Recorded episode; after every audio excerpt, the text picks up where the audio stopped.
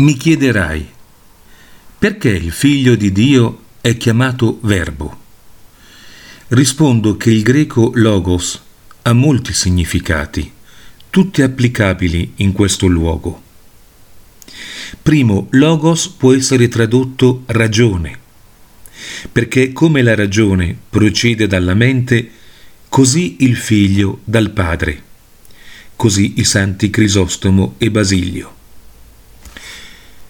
Secondo, logos può essere tradotto definizione, perché il verbo esprime e dispiega definitivamente la natura e gli attributi del Padre.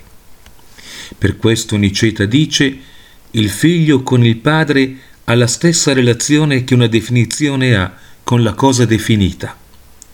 Egli infatti dichiara il padre come una definizione dichiara ciò che è definito da essa.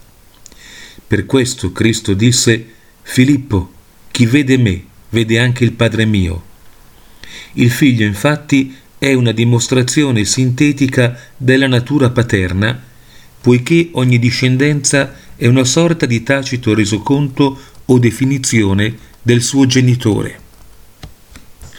Logos può essere tradotto causa, perché il verbo è la causa di tutte le cose che sono state create e prodotte dal verbo di Dio. Quarto, logos può essere tradotto opera, perché il verbo è l'opera del Padre, coestensivo con Lui, coeterno e coeguale.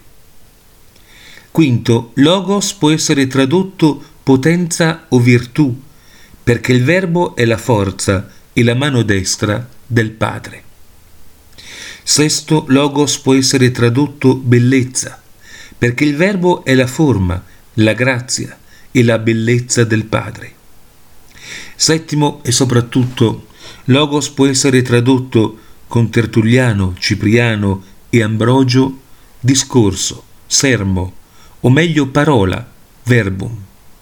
Questa parola o discorso non è della bocca, ma della mente, perché come noi pensando ci formiamo una concezione della cosa pensata o compresa, che è chiamata parola della mente, così il Padre Eterno, comprendendo e intendendo la propria essenza e tutto ciò che le appartiene, ha prodotto questa parola eterna, coeguale e simile a se stessa, per mezzo della quale risulta che questa parola è Dio e il figlio di Dio generato dal Padre. Per questo motivo i filosofi gentili Trismegisto, Orfeo, Platone e gli altri greci, caldei ed egizi chiamavano il padre Nus, cioè mente, e il figlio Logos, per così dire la progenie della mente. Vedi Sant'Agostino, da qui il detto di Platone, una monade ha generato una monade e in essa ha riflesso il suo ardore intende dire il Padre ha generato il Figlio e attraverso di lui ha soffiato lo Spirito Santo che è l'amore reciproco del Padre e del Figlio.